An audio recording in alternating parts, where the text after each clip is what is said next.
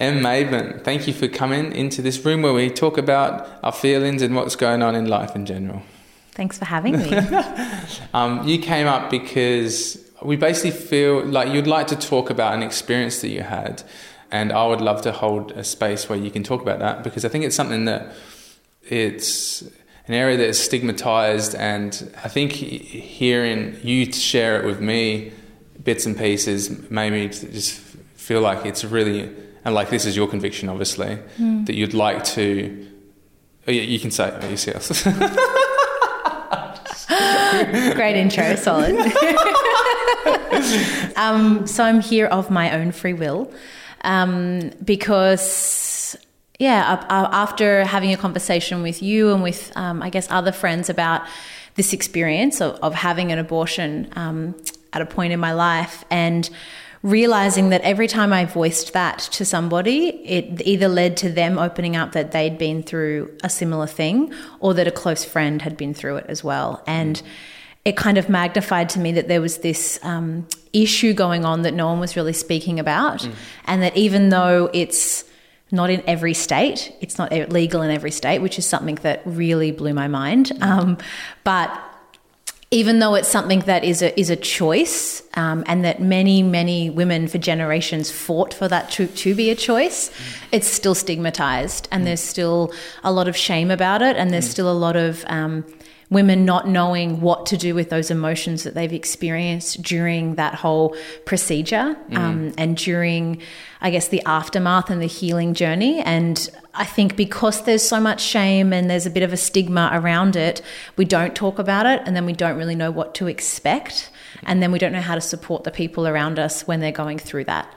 Um, so for me, in sharing my story, it's really coming from a place of wanting to be able to help and knowing that if I maybe had have heard someone speak about it when I was going through it, when I was in the thick of it, it would have really helped. And mm. what really did help me was when I was making the decision and and going through the process was the friends that I had confided in had connected me. I had reached out to other friends of theirs that had been through abortions and these women that I'd never even met were writing to me and just saying, Hey, look, no pressure, mm-hmm. but I'm here if you want to talk and I'll happily share my story. And that was so powerful. The collective of women mm. that stood up and said, Hey, I've had one too, and I can, I, I can share my story and, and help you in any way that I can. That to me was just so powerful. Mm. Um, and so I think it's an issue that needs to be discussed. And I hope in, in sharing that and shedding some light on, on my experience,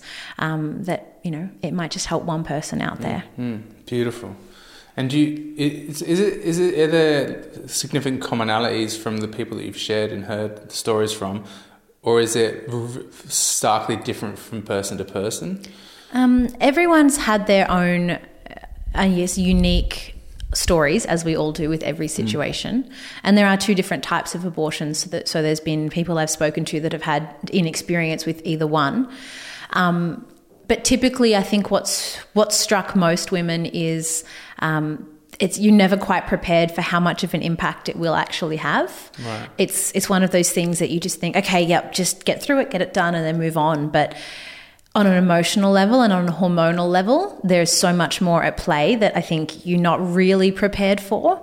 Um, so that was kind of one of the common themes that definitely came through. And then also the stigma around talking about it. And, you know, it's not really something that you open a conversation with, but it's something that is difficult to talk about. And, um, I think that's because people have very strong views about it. And mm. it's something that I was actually able to share with my family, and in particular, my dad, who has quite strong religious views. And knowing those religious views and knowing his exact thoughts on the issues, I still shared him, mostly because I thought if he hears this on a podcast, that's not good. Mm-hmm. Um, but he met it from a place of love and he was just caring and loving and concerned and that to me kind of showed that there's a human behind the issue. And I think it's very easy with big issues like this, they get very political, it becomes yeah. a big ethical debate. It, it, becomes so much about the topic as opposed to the individual and what they're experiencing. Totally. And so when you, what, can you take us back to the moment that you like found out, and then the, what you, what started going through your mind as you realized that you didn't want to have this child, or you were debating that, I imagine, and whatnot. So it's something that I like to think of myself as quite a spiritual person as I sit here holding my crystal. um, it's never something that I thought would happen. And I think I've always had this idea of, oh, it's all divine timing and the universe will provide and da da da da. And this to me was a huge lesson in that not everything that happens to you is necessarily something that's there for you to, you know, have to go through. It's it's a turning point and a lesson. Mm. And when I realized that I was pregnant, my first, am I allowed to swear on this podcast? Of course. my, swear, my first reaction was, oh, fuck. And I remember looking at the pregnancy test and just thinking, fuck. And it just not feeling real. And you know, when you have a reaction to something, but it hasn't quite sink in and sunk in. Mm-hmm. And then I literally pulled out the rest of the pregnancy tests and did all of those and just kind of sat there. And when I get, um, really nervous or if you know if someone tells me that someone's passed away it's really terrible my knee-jerk reaction is to kind of like smile and laugh mm-hmm. and i just can't help it it's yeah. a nervous thing yeah, and i yeah. just like oh my gosh that's so terrible but now i'm smiling mm-hmm. and so i remember just sitting on my toilet just kind of smiling and laughing and crying and just going fuck this is not ideal and i called a good friend at the time and her reaction was the same like okay cool that's not great um, and then the thoughts start playing out of your mind of what am I going to do? How far actually along? You know, you start trying to work out the dates of when could this have happened. Mm. Um, obviously, I knew who the father was. I had a, a boyfriend at the time. Mm. Um, and then you start playing out how's that conversation going to go down? How am I going to share this with him? What what's his reaction going to be? And then what's my you know, what do I want to do? Do, do I want to keep this? And, and that's when that's kind of the first thing that crosses your mind. Yeah. Deep down, that's kind of an indication of, oh, this is a little bit out of alignment. And so I definitely panicked and then tried to sit with it and be calm and um, ended up having the conversation with my boyfriend at the time. And he just knew straight away that something, he's a little bit very intuitive, and he knew straight away that something was wrong. Mm. And, um, he kind of went through the list and I was apprehensive to tell him. It wasn't quite the best timing. I was like, well, let's just wait until later and after this particular social situation has passed and then we'll have a conversation. And how, far, just, how, far, how far after finding out did you bring it up with him? It was, it was like that evening. So oh, I right, noticed, right. found out kind of in the afternoon yeah. and then um, went over went over and saw him in the evening. Again, it was that knee jerk reaction of oh my gosh, I'm panicking. What do I do? And so you turn to the person obviously that's in it with you. Um, and literally I went over there, I went to see him and, and he straight away knew something was wrong and, and just kind of guessed and just said, Has someone died? Has this happened? What's going on? And then he just went, Are you pregnant? And I just looked at him and he just went, Fuck. I'm like, Great, you have the same reaction. And so mm. then you're watching this other person finding out this news that potentially has a huge impact on their life. At the same time, they're then trying to be conscious of not projecting their deep down opinions onto you because you're in this vulnerable, I don't know what to do state. And so then there's this, are you okay? But also, fuck my life. um, and so it was this kind of weird vortex of emotion. Um, and so I said, look, this is not how I wanted to necessarily tell you, but I'm going to leave you to deal with this particular social situation and, and I'm going to go and let's kind of catch up later. So mm. he was kind of like, gee, thanks. and then I leave. Um, and there was within me this.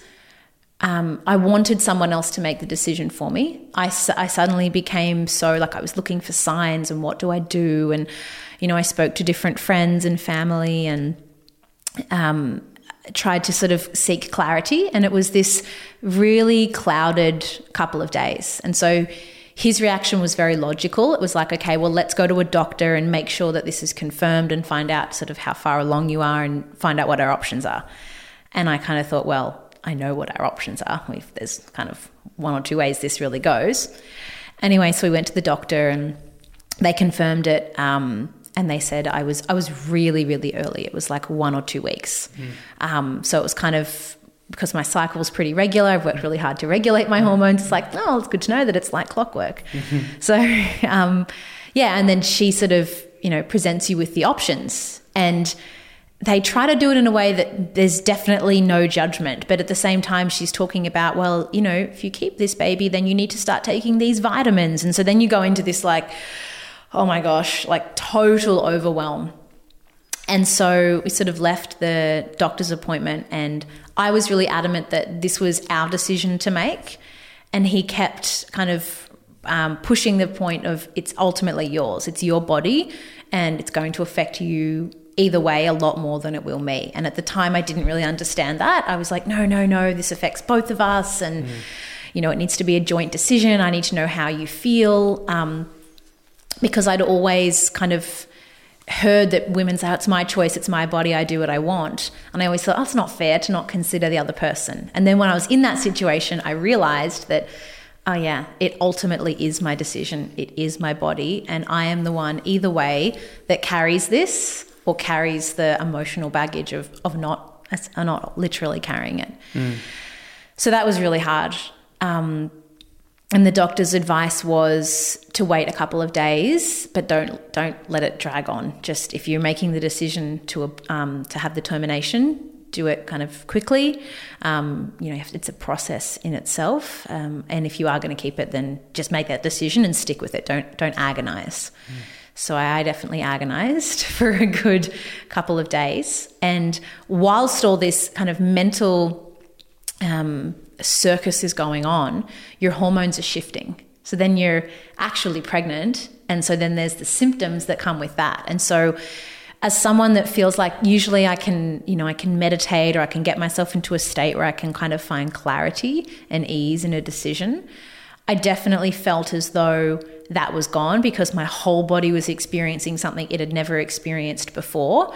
And so I was just all over the place. And I felt like I couldn't really connect and, and go that little bit deeper into what was really going on. Um, so it was sort of this process of just really seeking clarity. And so in those moments, I always go back to my practice. I always get back on my yoga mat. I always get deeper into meditation. And, and, and I guess I was forcing that clarity to come. Um, and at the same time, when your hormones, when your body, everything wants you to be pregnant. That's what you're biologically designed to do. So there's this, um, it's like your body's happy that finally, after years and years of periods, you're finally pregnant. Great. So you're battling against the wisdom and intelligence of your body that's holding on to something, and then your mind and your logical thought process telling you otherwise. So, and, and what a force that must be, because it's literally the most powerful thing in the universe, creating life. Yeah, for humans particularly. And someone as myself that I felt like I had such strong ideas around life and a soul. And um, so for me, I turned to my uh, spiritual teachers and I contacted um, a couple of them because yeah. I didn't want a bias opinion. Um, and the message was pretty clear was that, you know, this is not your time to be a mother. This soul, you know, has been called in for a different reason and it's its own, it's on its own journey. Um, and that I think the thing I was really battling with was the understanding that I'm getting rid of a soul. This soul's chose me as their parent, and, and I'm telling it no. And then I kind of did some research and some dive deeper into the understanding that that doesn't actually happen until much later on. So, kind of trying to get your head around okay, it's just cells at this point. The actual soul hasn't physically attached. It's waiting for that body to be prepared for it to move into, but it's still it hasn't quite entered you just yet. And what what what time frame does it does it enter, and what evidence is there that it does enter at a particular time frame? According to the people that I've spoken to, there's two different schools of thought. Some say that it's um, actually after birth, and others say that it's kind of when the pregnancy is more more well formed. So when you start to there's there's kind of I don't know the science behind it. Mm-hmm. Um, and again, I don't know whether it's just something that it was a more comforting thought for me to think of. Again, mm. like it's everything's a perception, and we can take from anything what we need in that moment. Mm. But what I took from that was okay. Don't make this about what you think this particular soul needs. Think about it of well, what do you need in this moment? How does this affect you? How does this affect your partner and their potential journey into uh, fatherhood and then also how would that affect that child what would that look like and that was i guess the kind of less esoteric and more realistic look of, okay, where where does this really go? And I'm I'm not with that person anymore. Um, and I think I maybe knew that at the time that this was kind of shifting the trajectory of that relationship and, and illuminating a few things that maybe I wasn't looking at. Um, and then there's that thought of, as well of, of at the time it was a fairly new relationship. And so there's that thought of well what if i have to do this on my own? What does that look like? How would i support myself financially? Mm. how does that shift you know my career and what i'm offering to the world? Um, and then yet you're trying to be so conscious of not making a selfish decision but trying to make a really informed intelligent decision. Um, so all of that's so many things to contemplate and, and all while your whole body's going into total intense mode like yeah. I can't even imagine the, the state that you're in. Not state, but you know, like the the intensity of your emotions when you're going into pregnancy. Like mm. I can only see it from friends that have been pregnant, and you can you get, a, you get a bit of a picture. But to be in the head, I can't even imagine how strong that was. And then fighting mm. that while trying to make a decision, and it would be it would be very very unsettling, wouldn't it? It's very unsettling, and it's so primal. Like I remember at one point talking to my partner at the time, and he just didn't. He wasn't doing it on purpose, but he um, just happened to kind of put his hand on my belly and just out of support. And I don't think he necessarily intended it to be in that sort of context, but it sent this whole, it, it was just primal, this feeling through my body of like, protected and held and like it was just like whoa that's mm. and it's like it makes you want it you're like oh that felt really nice i want to keep this and then you start to go oh hang on that's what's how do you separate the biological response to the actual logical decision making and it's it's challenging. Um, it's so bizarre that we even have these options as conscious beings, so isn't it? You know, like the, those kind of things would just usually just play out, but we've got these options and we can hesitate and, and put our biological reactions mm. and chemistry on pause or stop it and pivot. It's quite bizarre, isn't it? Well, what I find really interesting as well, and this is again talking to some um, more spiritually inclined people, is that back in the day, like you know, quite a few centuries ago, you'd go and see a witch doctor and she'd give you a herb that occurs naturally um, in the world and that would bring on a termination. Wow. And so there's actually plants, there's actually a natural way um, that nature supports you in this process. It's mm. just that it's not legal right. in nowadays. So right. that's the thing that really kind of got me was that, yeah, as you said, it is a, it was a choice. And so even though your body's telling you one thing, your deep knowingness is telling you another. Mm. And I knew deep down when I really sat with it and had those moments of intense clarity, I knew that this was not my time. Mm. And there was definitely a sense of guilt because I knew that I technically could raise this child. There was nothing um, stopping me, and I'm, I'm a pretty tenacious person. You can make anything work. But at the same time, when you don't have to, when you actually have a choice, um, that to me was really powerful. And I, and I was given some great advice around that that was if you choose to make this choice to terminate this pregnancy then let it actually be a lesson and not just a lesson in practicing safer sex but a lesson that actually has an impact on your life because it's come into your life at a time to shift your path. Mm. and it really did. It was really a time of ultimately reflecting and going, okay, I wasn't ready for this now, but it made me realize that one day I do actually really want kids and that, you know, I need to do some things to maybe prepare for that. Mm-hmm. Um, and that's quite, you know, at the time it was quite a while away, and now it's still quite a while away. Um, but there's that knowingness then of, okay, how am I shifting what I'm doing to be able to eventually realistically support that as an option down the track? Awesome. So that taking the lessons and leaning into the learnings, yeah, is really good. And so, what what, what was the point where you were, were like, absolute, yeah, let's, I'm I'm going to terminate, and then what was the procedure from there, like emotionally and um, mm. practically? So I was talking to a medium that I work with quite a bit, and like I said, I, I consulted a few different people because I didn't want it to be like, well, my tarot card reader told me to do this, so I did it, and I- think it's like all it takes is one person to tell you something in a certain way and it resonates. And once you feel something resonate with you, you just you know it to be true. And this particular person gave me this advice that was just that yeah this is not your time. Um, this is not the relationship that you're supposed to be in. And you can keep going down this path but these are the out these are this is what will pretty much happen if you keep going the way you're going. And even though it, he's not necessarily trying to read my future it was it, i could tell from the cause and effect of where i was in that moment of what that would continue to look like in the future and so it was a bit of a wake up call and then I made that decision. Um, and then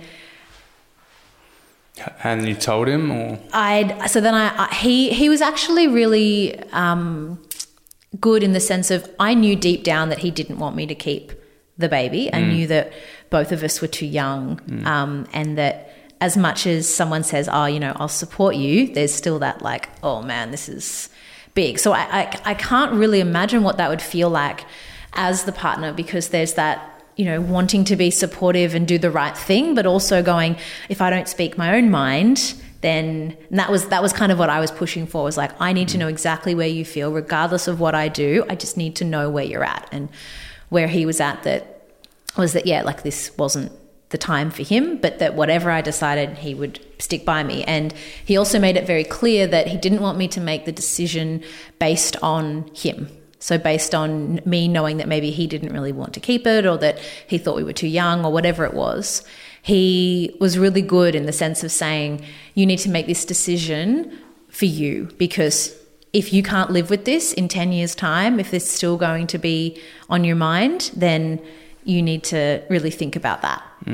Um, so it kind of came back to it, it was hard at the time to hear because you just go, no, no, you fix it, make the decision for me, you know, give me something, to, and you, but you have to make it yourself. And so once I made that decision, then that was the process of, okay, you have to wait. You can't get an appointment literally the next day.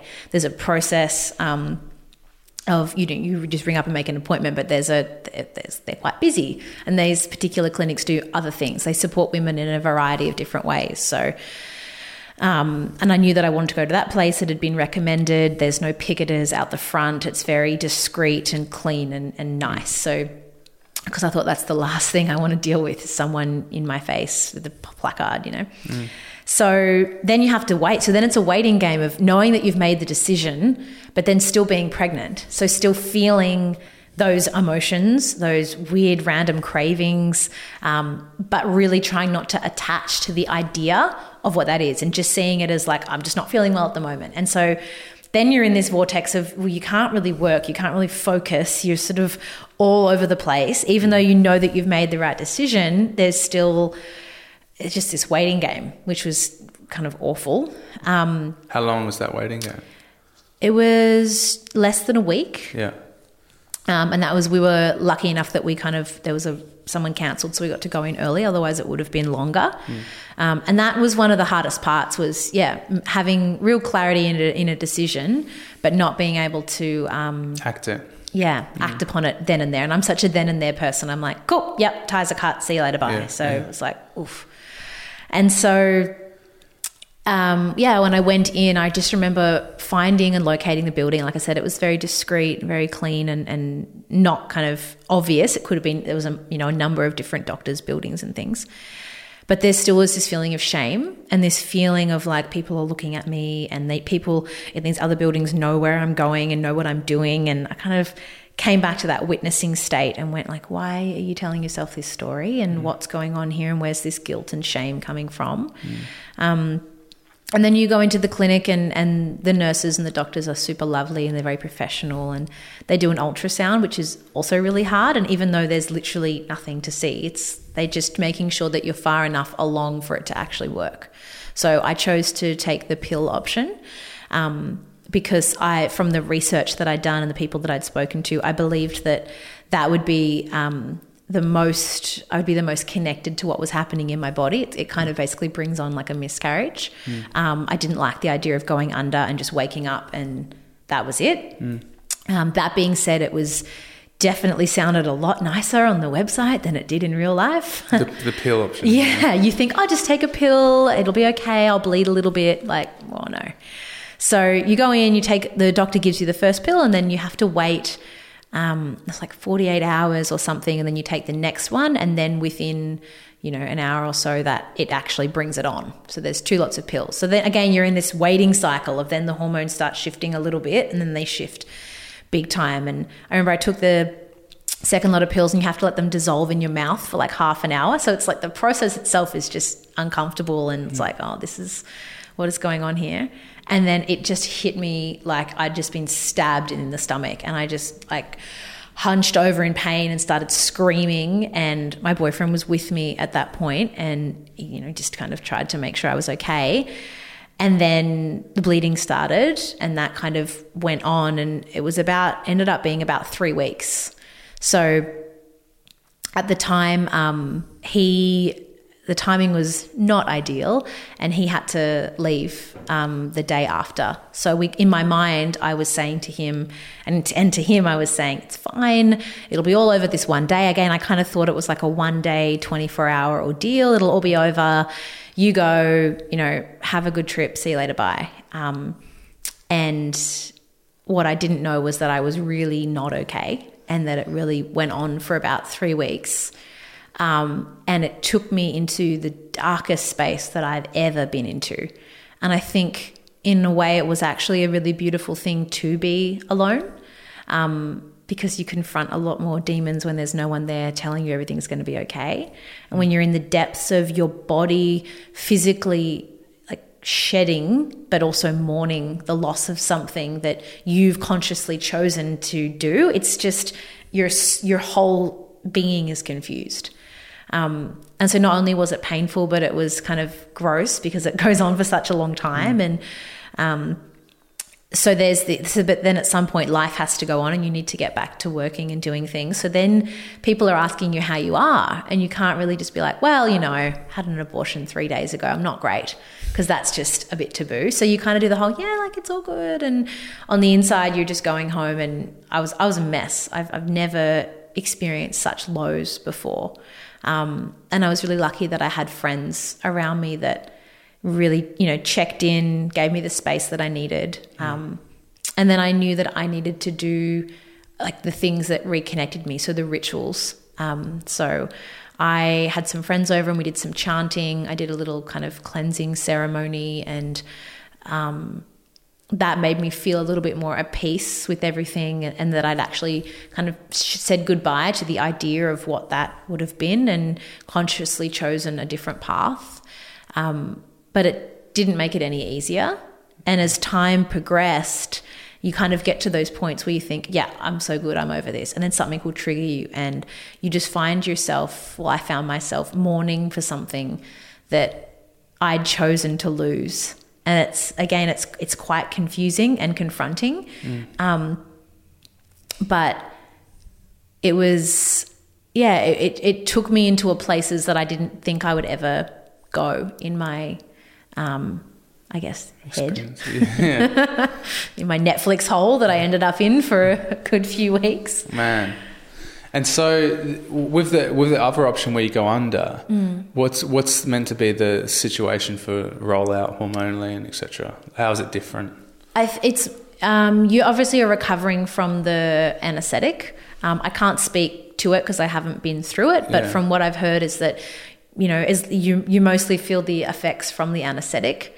Um, and yes, there's still a hormonal shift. Your body's your hormones are still um, reintegrating, um, but it's more invasive in the sense of there's actually a, vaginal procedure, and that was, I think, the idea that I didn't like the idea of because I felt like it was, that area was already being so traumatized. I didn't mm. like the idea of being unconscious and having it further. Like I wanted to mm. be a part of the process mm, mm. um, for my own healing, and, and some of the best advice I got from um, another woman who shared her story with me was that you need to deal with this in real time if you just you know, take the painkillers and, you know, put in the pad and go off about your day and pretend like nothing's happening. It will bottle up inside of you and it will come out in so many more destructive ways. Mm. And I realized that that was a tendency. Was that her from her own experience with one? That was from her own experience. Right. Um, and so I, she said, you know, go to the water, howl at the moon, do all the, you know, crazy women ritual stuff that you love and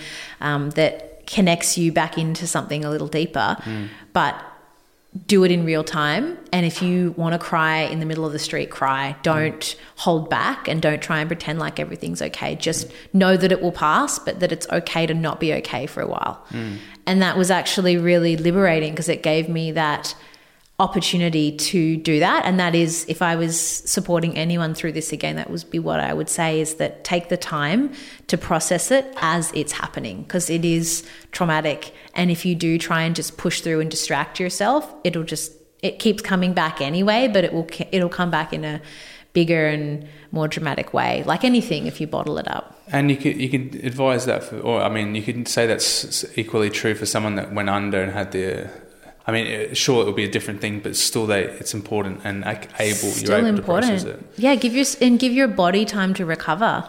You know, I think that we're in this kind of we push through. Like even women, the mentality around having a period, it's not a period of like take some rest and have some time out, and it's you know it's two or three days out of the month realistically. Mm. But there's this mentality of just like, well, off you go, push through, you can do anything, mm. and we can but also actually allowing the body to go through a process, um, which is what I what I tried to do was give myself, you know, at least a week to just go through the process to feel all the feels, mm. knowing that if I confronted them as they were coming up and as they were really strong, that and journaled through it and whatnot, that you know that would kind of shift my experience mm. down the track, and it definitely has.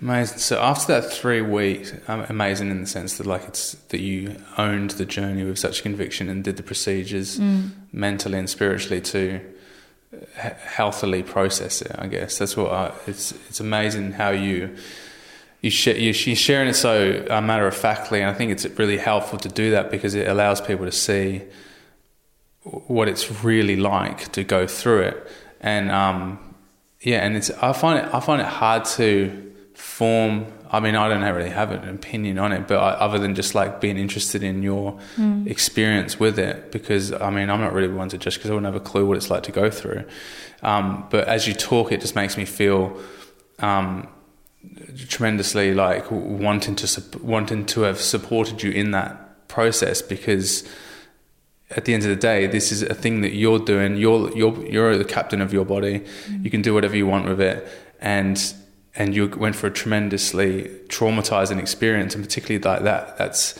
when you said that instant pain that you felt like an hour after you had the second pill. Mm. That sounds like very intense. Like the, you know, the, I suppose the death of mm. that that growth in you, and it finishing. And I suppose it's like, what did what did that? What were those moments like? Uh very intense, powerful, painful, very, uh, they kind of describe it to you like, oh, it's just like having a bad period. And I was like, well, obviously my periods are not that bad because this is horrendous pain. Um, but at the same time, there was a longing to feel it, to know that, no, you've made this decision. Don't just like, uh, they give you lots of painkillers and stuff. Um, but for me, it was like, feel it, know that it will pass. This is not going to, this pain is not going to last forever. Mm. Breathe through it because this is part of the process. And it, and it is, it's that you feel the shedding and the grieving of your body. And I was very emotional. Um, I was exhausted. I cried a lot. It was, it was, there was nothing glamorous or pretty about it. It was raw and so vulnerable and, with my you know partner there for the kind of the beginning part of it and then him having to leave for the next the kind of the few days after that there was then this feeling of and this story that started of feeling abandoned and feeling like I had to do everything on my own and, and just that dark hole and those stories started to creep in. And then within that, this realization of like, no, this is your body. This is your decision and you made this decision. No one made you. This is not a situation you've been forced into. You made it consciously. So sit with that and own your decision and own the consequences and the ramifications of that decision and just allow your body to act in the way that it needs to act and know that it will pass. That, mm. that was the big thing for me. It was like, this is not a forever feeling. Mm. It will pass. Mm. Which are all like, you know that they some that sometimes isn't helpful in the moment. I mean, for this, that can work for you, but it might not work for me. That that logical procedure of this too will pass mm. because when you're in it, you know, your brain is doing all sorts. Give me all the painkillers. yeah. well, and, and there is a massive benefit in having support and human connection. Like I'm really high off this book, Lost Connection, mm. Connections by Johann Hari, and he talks about just the um, just in terms of the, the antidote to trauma is um, obviously processing it like you're saying on your mm. own, but also the significance of other humans mm. to support one another and that understanding. And I, goes, I suppose that speaks to why you're even talking about it publicly, mm. is because because that's what this will do. Mm. Uh, but did you feel like you lent on your friends for support for that three week period particularly and like what were you calling them every day or were they checking in on you or? yeah i was really lucky to have um, quite a few close friends that knew but two in particular um, that just really every day checked in came around to see me even when i didn't want to and i and my um, my sister and my mother knew about it at the time and they both wanted to be there mm. and there was still this no no no I don't I don't know why I resisted it but there was this that's maybe me being stubborn if I can do it on my own but then this realizing I actually do need my friends and I need someone to just make sure I'm okay and mm. to check in on me and bring me a hot water bottle and mm. rub my head for half an hour and just make me not feel mm. alone and and um, not not in any way make it better, but just be there. Yeah. And be in it with you and be like, yep, this is shit right now. Yeah. And there's nothing I can do to make it better, but I'm here and I'll bring you whatever you need and I'll just sit with you and we can watch a Disney film, whatever whatever it is that you need to do, we'll do. And that was That's beautiful. Amazing. And then calling on I noticed that my tendency was to call up friends that were a little bit more in that spiritual world and then do rituals and things like that around it and say, hey, can you come over and let's do some chanting or yeah. whatever that was to feel that they understood me on that level to support me and my spiritual needs. Um, yeah, in that way. So it, that's, I think, one of the big reasons why I want to share this is because I know that some people, you know, don't have the support of their partner, don't have the support of their family and friends and go it alone. Um, mm. And some of the circumstances that you know women find themselves in where they need to have abortions is is really harrowing. And so, for me, it was you know those women, or even the women that I didn't know that people had connected me with, that were checking in because they knew what I was going through. And hey, I spoke to you a week ago. I know you've made the decision. Are you okay? Do you need anything? Do you have a question? Mm. Like those kinds of just hearing them share what I've shared with you today really candidly, really matter of factly helped because I then, as I was going through it, knew this this won't last for that long. I'm looking at a few more weeks of this particular, you know, like yeah. it, it, gives you that really informed, direct experience of okay, my experience won't be exactly the same, yeah. but someone else has also been through this, and I'm not alone. Amazing. And what, what do you feel like the, the, the for the to explain to some people that like the chanting and the spiritual practices can you can you go into a bit more detail as to how and why they benefited you in the process of processing it? yeah.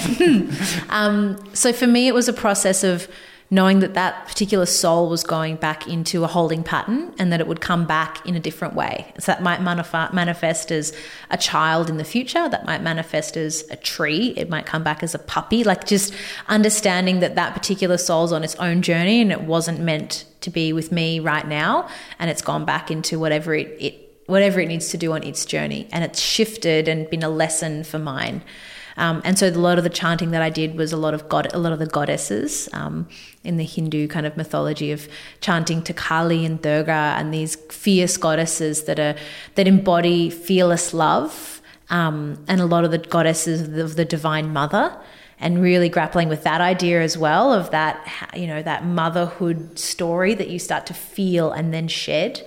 Um, and I know a lot of women go through that with miscarriage as well. And I think um, it's it's it's a um, similar process in the sense of it's a, a, hormonal shift that the body is then grieving. Mm. And obviously, in a miscarriage, it's not necessarily a conscious choice for that miscarriage to come about, but the actual kind of hormonal shifts are quite similar, not the same, but quite similar. Mm. And so it's a grieving process. So for me, the chanting was a way on a subtle level um, to chant and kind of channel the harness the power and the wisdom of these kind of ancient goddesses and mm. try and sort of call in a bit of their strength to support me through the process mm. and to hold me in that experience on a spiritual level. And that I found that to be really, really powerful. And using your voice is really powerful. Talking about it um, you know, you don't have to chant if that's not your thing, but actually voicing what you're feeling and yeah. without fear of judgment and just saying, this is, this is how I'm feeling. This is what's coming up for me. And just being held in that space is so powerful. I suppose to translate, like uh, uh, it feels like like I love what you're saying, and the way it translates to me is like looking to uh, a higher intelligence or a more collective intelligence or a, an element of nature that's more um, that knows a bit more than you, and and communing with that and and leaning on that to trust.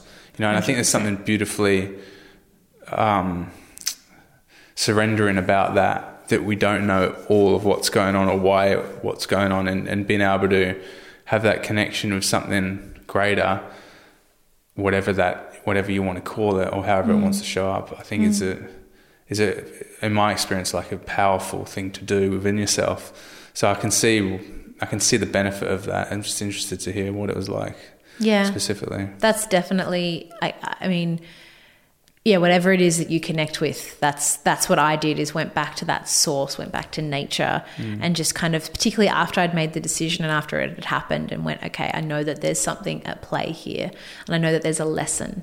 And so rather than seeing it. Um, and I definitely wallowed for for a mm. while. The emotions really weighed me down. Mm. But once I was able to kind of, and with the support of friends, be be pulled up and out of that, um, you start to then see well, what were the lessons and mm. what was this particular um, experience in my life here to teach me? Mm. Um, and then for me, that's how can I then share that to help other people that are experiencing a similar thing? And then how do I take those lessons and actually learn from them? Um, so that you're not stuck in a karmic loop of just repeating the same patterns. Because yeah, because I mean that's the way, one of two ways I feel like you can go. And again, I'm, I'm only re- trying to relate to this on the level of my own trauma that I've been through, mm. which is everyone's completely different, but just trying to find parallels.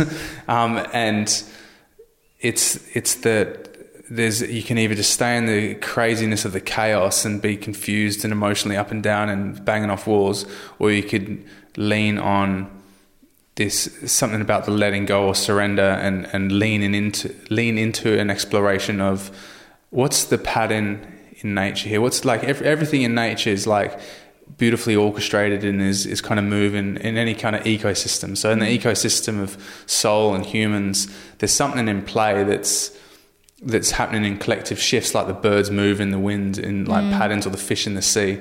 And there's something going on with us humans connected to one another and connected to something greater than us. We're in, in this kind of like dance with existence and other elements of existence. And so when you lean into a surrender, surrender your localized field of awareness into a greater field of awareness is something very and I suppose that's why prayer and religion is so big, mm. you know, because it, it does do something for exactly the psyche, that. yeah, for this for the spirit, where it's um, where you feel tremendously liberated. And there's different mechanisms for doing that, loads of them. and I think I'm just trying to explain in, the, I suppose, the core themes through them all. Mm. Or how would you better explain it than what I've just tried to stumble out? no, I think it's also uh, definitely. I mean, for me, the process of even making the decision was connecting with something, was meditating, was getting back to my practice, was really stripping back the layers of the mind and going into that more expansive state of awareness. And from that state of awareness, as soon as I felt that decision of I'm not keeping this, I felt that it was the right decision. I knew it in my heart. And even though it maybe took me a couple of days to be able to confidently articulate that, there was a knowingness inside of me that wasn't coming from fear, wasn't coming from, I don't know what to do and how am I ever going to be at my, you know, there's a lot of that, of course, but there was coming from a deep knowing. And that deep knowing was, I'm making the right decision. And this is not something that in 10 years' time I will regret. This mm. is something that will shape me and the course of my life big time. But it's not coming from a from that kind of fear state. It's coming from a more expanded state of awareness going there's something else at play here. See that's crucial i reckon in women um, or in anyone making a decision particularly in this situation of like terminating mm. is, is that it's i imagine it must be so important to really know that your decision is with is the absolute best decision you could make. Yeah. And so can you explain for people out there listening to how you sunk into that knowing? Did it come spontaneously? Did it come after 10 meditations in a row? Did, you know, what was it? Um, I tried to force it at first, and then I really sat with both options. So I really sat with it and said, okay, I don't know what my life will look like, but what do I feel like it would look like in either scenario of okay. keeping this child or having the termination? And it's, you know, I was kind of like yourself. I didn't really have a super strong opinion either way. Um, I'd known people that had been through it, and I was just like, I'll support you. I didn't have a really strong view of whether it was a right thing to do or the mm. wrong thing to do. I was just of a of the opinion of each to their own. Um, you know, whatever's mm. right for you. No one knows what's going on behind closed doors, exactly. kind of thing. So yeah. you yeah. you do you, and I'll support you. Yeah. Um, so I think it really. Um, Try. It's kind of like trying it out on the body, right? Like yeah. so. You all right. I'm, that's what like my friend Luke Wallace talks about with like Love what does your what does your body feel? Like you say the thing and then yeah. how does your body feel? Then you say the other thing the other option and you go what does your body feel? And you know very very quickly oh my body didn't like that but my body liked that one yeah. Well, you know, not necessarily, it might not be a lichen, but it, it, it uh, might be a, my body feels more calm. My body feels anxious with this one. Or, you know, is, is that the kind of thing that. I definitely did those things, but at the same time, the hormonal shifts within my body oh, yeah. were trying to communicate. Oh, really communi- complicated. Other things. So even though that that's going on and the biology of the body is saying one thing. I, f- I felt that there was a, and I have no science to back this up, yeah. but I felt that there was a disconnect between the biology and the intelligence of my body. So that deeper intelligence oh, state wow. that I connected into and sat with and said, what does this look like either way?